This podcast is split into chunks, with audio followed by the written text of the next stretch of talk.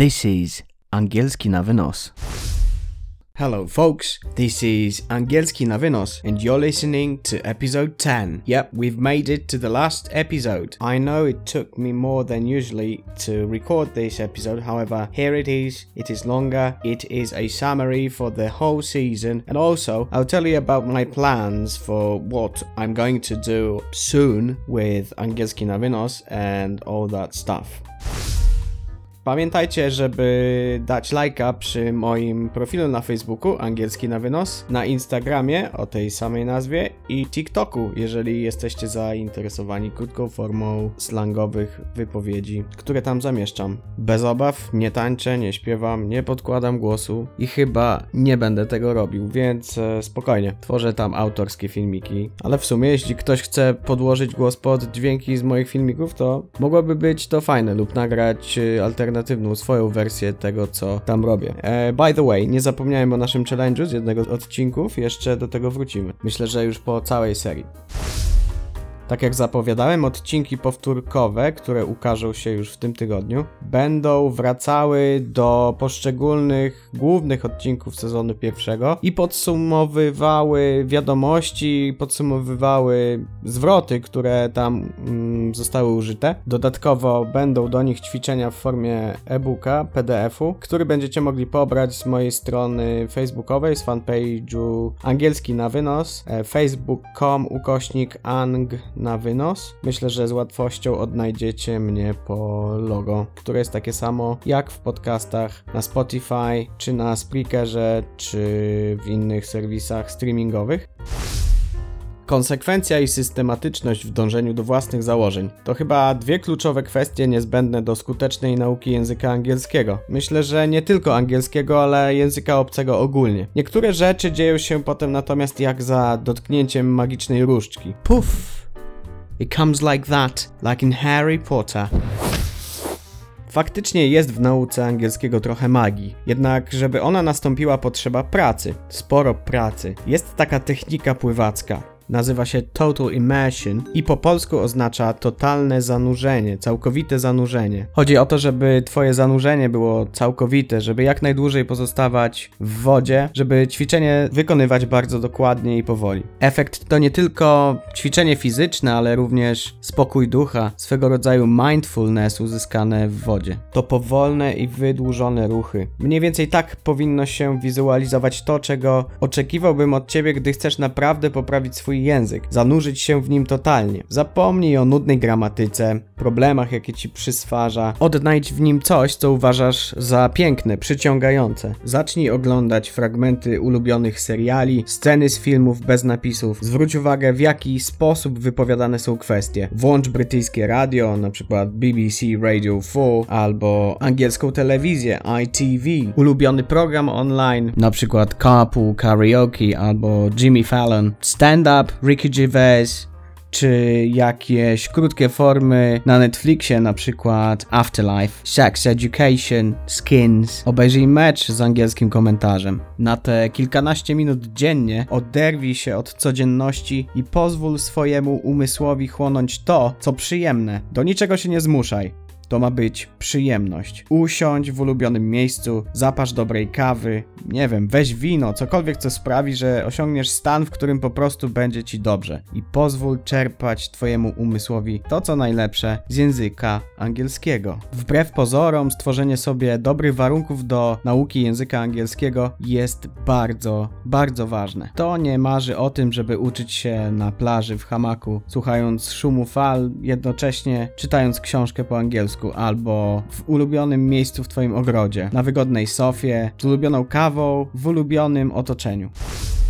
Dziś mijają prawie dwa miesiące, odkąd opublikowałem pierwszy odcinek mojego podcastu. Celowo nie chciałem w nim zbyt często poruszać kwestii, które nas otaczają. Skupiłem się na historiach, do których z miłą chęcią wracam. Wszystkie wydarzenia, o których mówiłem, działy się naprawdę, a uwierz mi, to jedynie kropla w morzu tego, co tam się działo. W swoim życiu mam szczęście spotykać niezwykłych ludzi. Często zupełnie przypadkowo. Odcinek dziesiąty będzie właśnie o ludziach, których poznałem w UK. Postaram ci się wyjaśnić, w jaki sposób możemy mówić mówić o kimś oraz o tym, co ktoś powiedział. Powłóczymy się też po Londynie. Podsumowujemy również całą serię. Something ends, something begins. Coś się kończy, coś się zaczyna.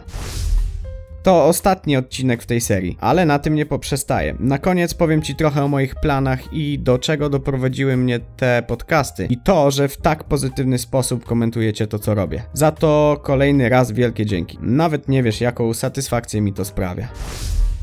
Shall we start? What's the first thing you should experience in London? How about a rain shower and being splashed with paddle water by a traditional red double decker? Check. Jaka jest pierwsza rzecz, której powinno się doświadczyć w Londynie? Co powiesz na ulewny deszcz i ochlapanie wodą z kałuży przez przejeżdżający tradycyjny czerwony angielski autobus? Odhaczone. What's the first thing you should buy in London? Yep. A Broley. A Broley. Parasolka. Inaczej umbrella. A Broley. Powtórzysz?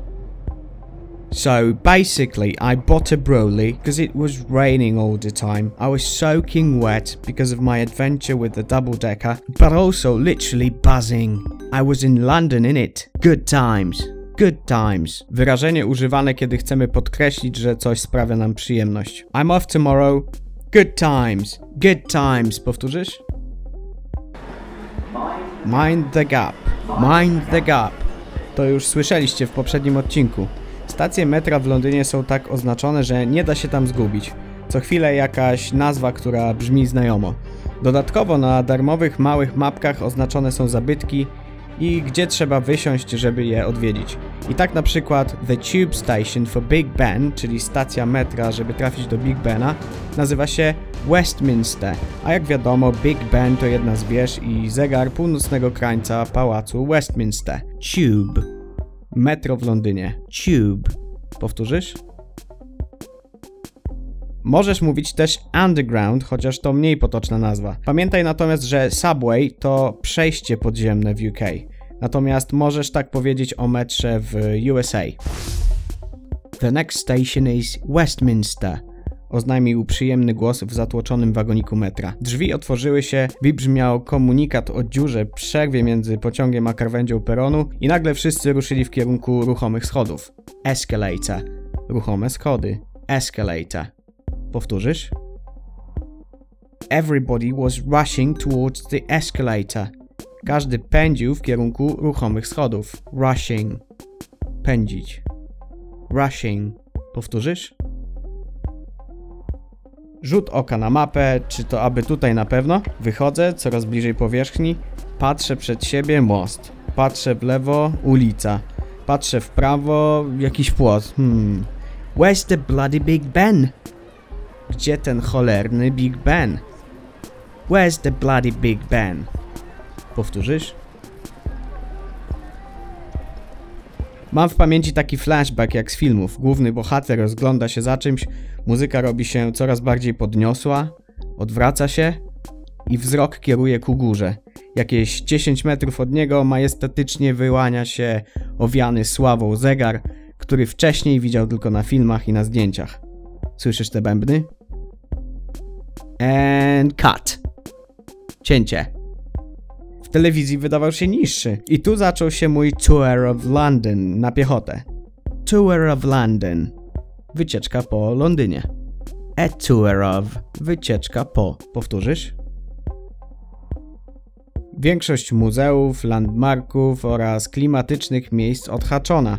British Museum, National Gallery, Trafalgar Square, Buckingham Palace, Hyde Park, The Eye of London, and so on. Chociaż jeden dzień to zdecydowanie za mało, dlatego wróciliśmy kolejnego. Co prawda, praktycznie od razu z imprezy, z krótką drzemką na trawie w Hyde Parku oraz w metrze, co wzbudziło uśmiech starszej pani naprzeciwko, gdy zorientowałem się, że znajdujemy się jakieś 30 minut za stacją docelową. No ale cóż, udało się dzięki temu dotrzeć na słynne, a wyburzane już wtedy powoli Highbury, czyli stary stadion Arsenalu Londyn oraz zobaczyć już ten nowy.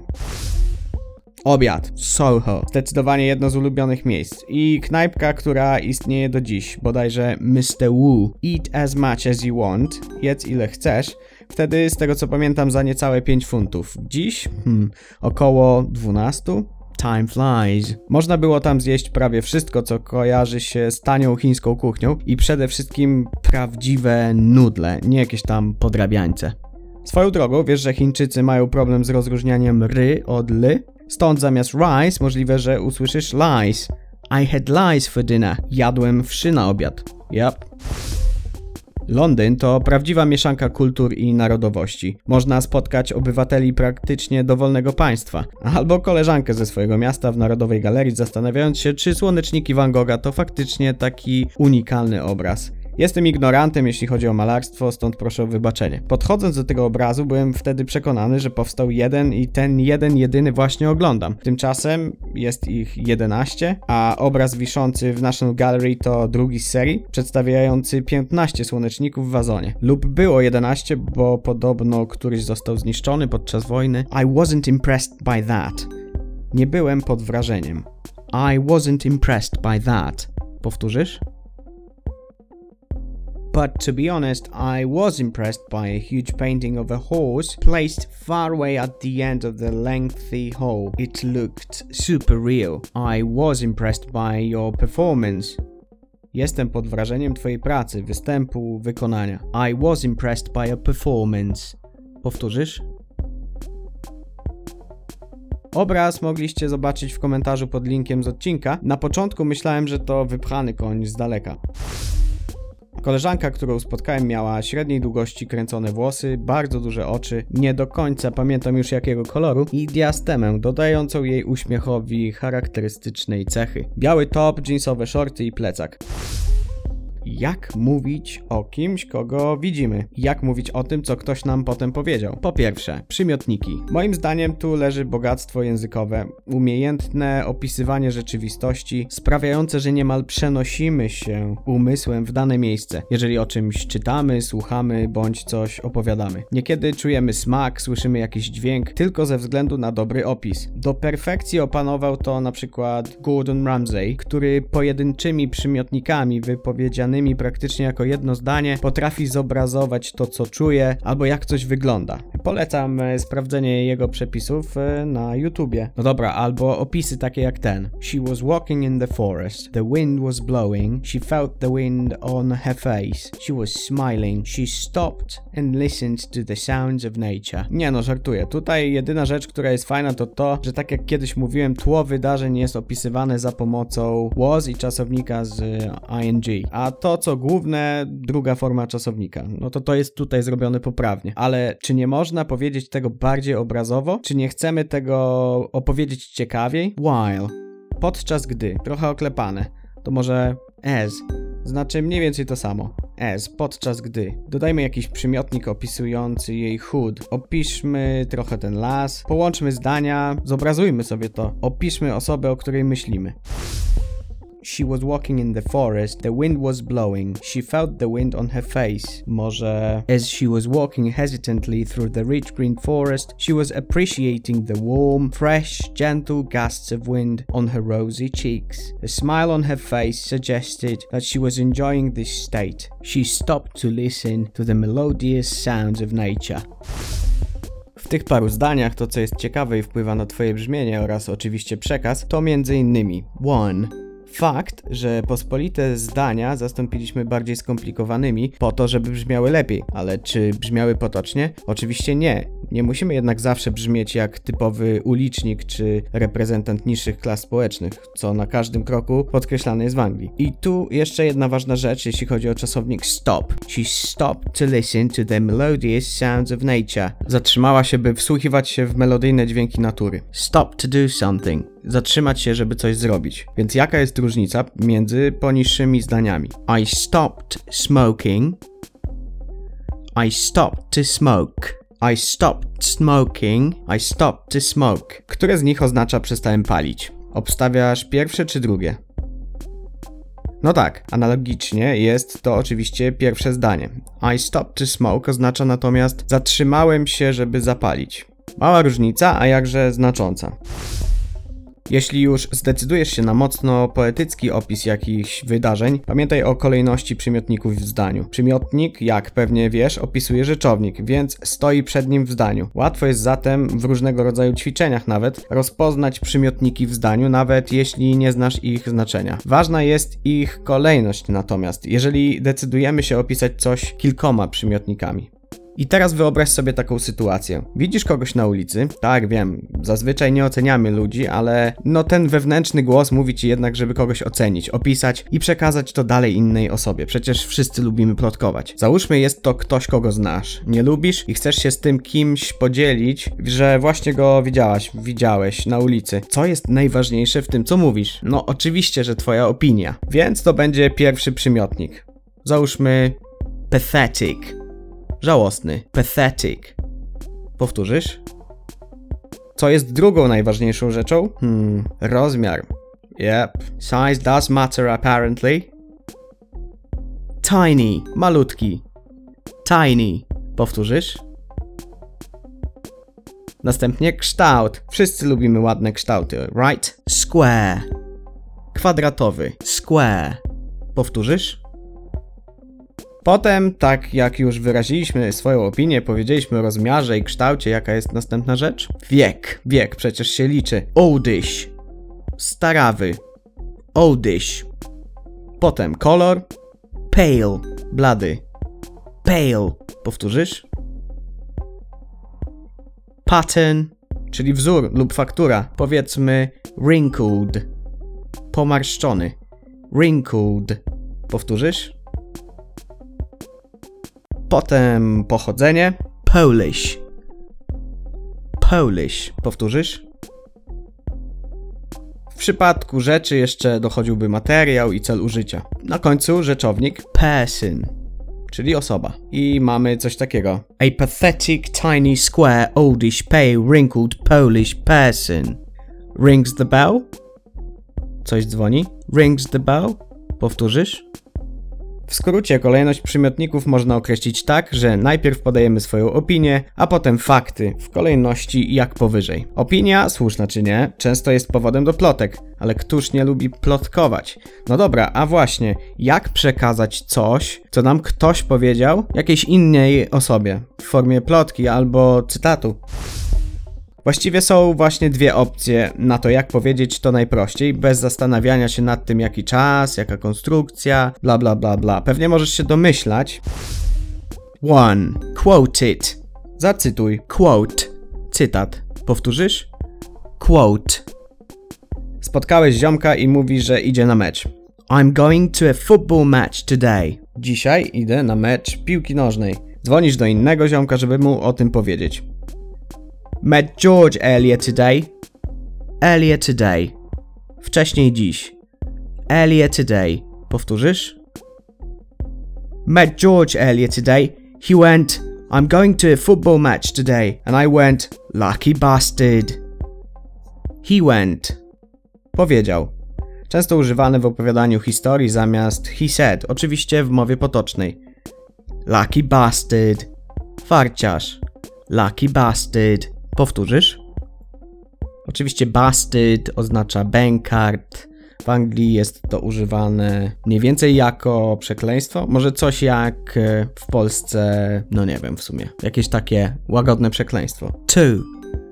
Zamień jego wypowiedź tak, jakby powiedział ci ją w przeszłości. Wiem, że domyślasz się, jaka to jest konstrukcja, ale po co zaprzątać sobie głowę tym, jaki czas zmienia się na jaki? Schemat w rzeczywistości jest bardzo prosty. Wsłuchaj się w to, co mówi twój rozmówca. I'm going to a football match today. I'm going to. Idę. Mówisz o tym komuś w taki sposób. He said he was going to a football match. Bo przecież nie mówił ci tego teraz, nie? Tylko wtedy, kiedy spotkałeś go na ulicy, więc wtedy to mówił. He said he was going to a football match. Analogicznie, na przykład, I've called my mum.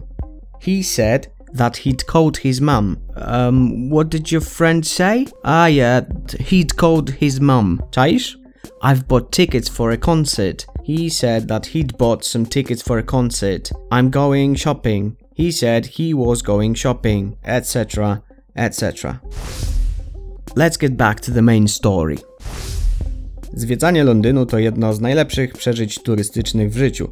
Na pewno robi większe wrażenie, gdy masz 18 lat i niewiele wielkich stolic na swoim koncie, ale za każdym razem, jak się tam wraca, czuć magię. Główny bohater wraz ze swoim przyjacielem taszczą właśnie walizki na lotnisko Stansted. 4,5 miesiąca minęło szybko, za szybko, a może to w sumie dobrze, ale na pewno pozostawiło apetyt na więcej oraz wiele wspomnień. Co więcej, czas ten pozwolił rozwinąć się językowo, ale wróćmy do wspomnień. W drodze na lotnisko zrobiło się nieco sentymentalnie. Remember the first day when I made it to Southend? Pamiętasz pierwszy dzień, kiedy dotarłem do Southend? To make it. Dotrzeć gdzieś. Remember the first day when I made it to Southend? Powtórzysz?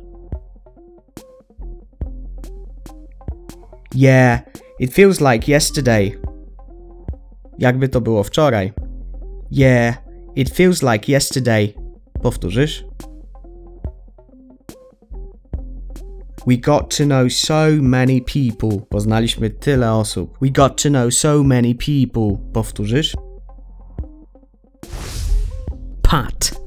Imię celowo zmienione. We met him down the seafront. Spotkaliśmy go na bulwarze. He walked to punch me with his brass knuckles. Casted. Ha, yeah, I remember that. But then he sat with us and told us the story of his life. Pat to był ciekawy gość. Z jednej strony, kiedy się poznaliśmy, wyskoczył do mnie z kastetem. Co prawda było ciemno, ja siedziałem na murku nad morzem pijąc wino i zaczepiłem go specjalnie, widząc, że przechodzi obok, a kojarzyłem go z klatki schodowej w naszym szerflacie. No, ale potem jak już mnie poznał, opowiedział najdziwniejszą historię, jaką wtedy słyszałem. Wszystko się potem potwierdziło choć na początku brałem go za mintomana. W skrócie gość chwalił się swoimi żółtymi papierami, handlował różnymi rzeczami i wszystkim innym. Drobny cwaniaczek o gołębim sercu, a posturze kulturysty. Jego ojciec co tydzień podrzucał mu towar do sprzedania, podjeżdżając pod dom czarnym Lexusem. Mama prowadziła kafejkę z najlepszym English breakfast w mieście. Uczyliśmy pata polskiego, bo zakochał się w naszej koleżance i tak codziennie witał nas jakimś pięknym staropolskim przekleństwem, często siedząc w naszym mieszkaniu. Oczywiście klucza nie mając. Zawsze udawało mu się jakoś otworzyć zamek i tak dalej. Jednak był całkowicie fair w stosunku do mnie i mojego kolegi Artura. Załatwił mi telefon, w zamian za moją maszynkę do włosów załatwił mi rower, na którym jeździłem do pracy. Chyba za czteropak piwa? Mm, nie, nie chcę wiedzieć skąd pochodziły, ale też sporo mimo wszystko się nauczył i nauczył nas, jeśli chodzi o angielski. Nasz drogi Pat pojawi się jeszcze w drugiej serii moich podcastów, bo to postać bardzo zabawna, barwna i myślę, że poświęcę jej jeszcze sporo opowieści, ale już nie dzisiaj. Danny B. O nim już kiedyś było, gość jak z amerykańskich filmów, prawdziwy, duży menadżer z donośnym głosem o mega przyjacielskim podejściu. Dość powiedzieć, że kiedy po raz trzeci przyjechałem do Anglii, zwolnił kogoś, żeby móc mnie przyjąć, gdy byłem w trudnej sytuacji. Dario, człowiek legenda, pierwszy Polak, którego tam poznałem. Miał patent na wszystko i wygrywał konkursy na pracownika miesiąca 12 razy w roku. Luke. Gość przekręt. Mój ojciec chrzestny, typowy angielski nastolatek. Milion dziwnych tatuaży, a żeby było lepiej, przyjechał do Polski w odwiedziny, do mojego miasta i postanowił wytatuować sobie na nodze herb. Herb tego miasta. Na pół łydki. Tino. Chyba jedyny gość po studiach, którego spotkałem. Świetny brytyjski, czysty akcent. To właśnie często rozróżnia ludzi, którzy są wyedukowani. Akcent lub po prostu kogoś, kto chce na takiego wyglądać, czyli brzmieć.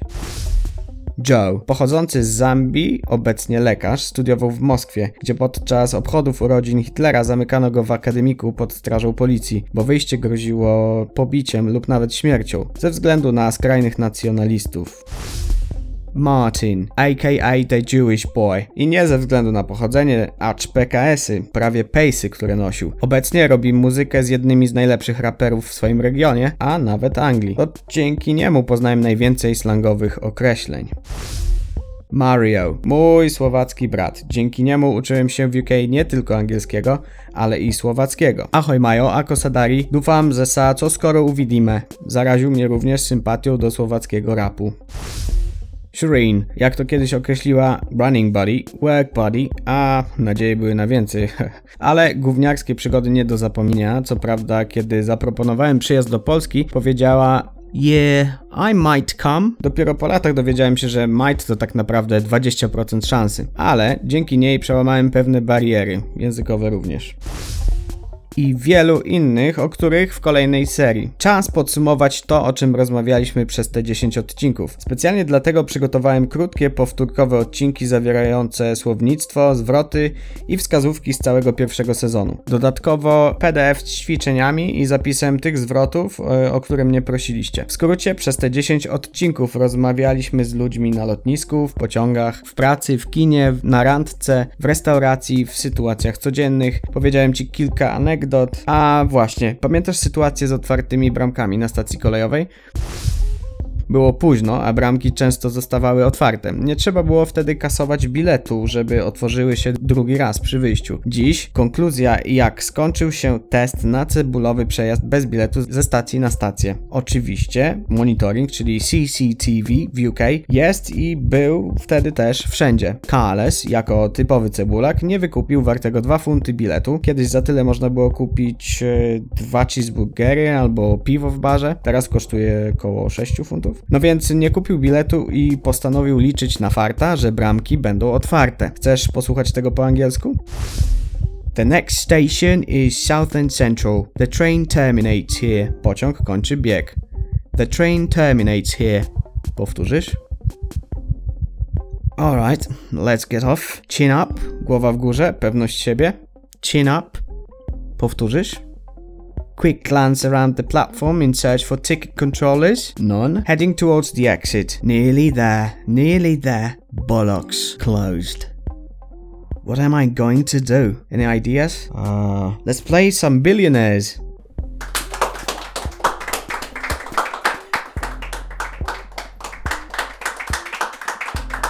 It's the 200 pounds fine question.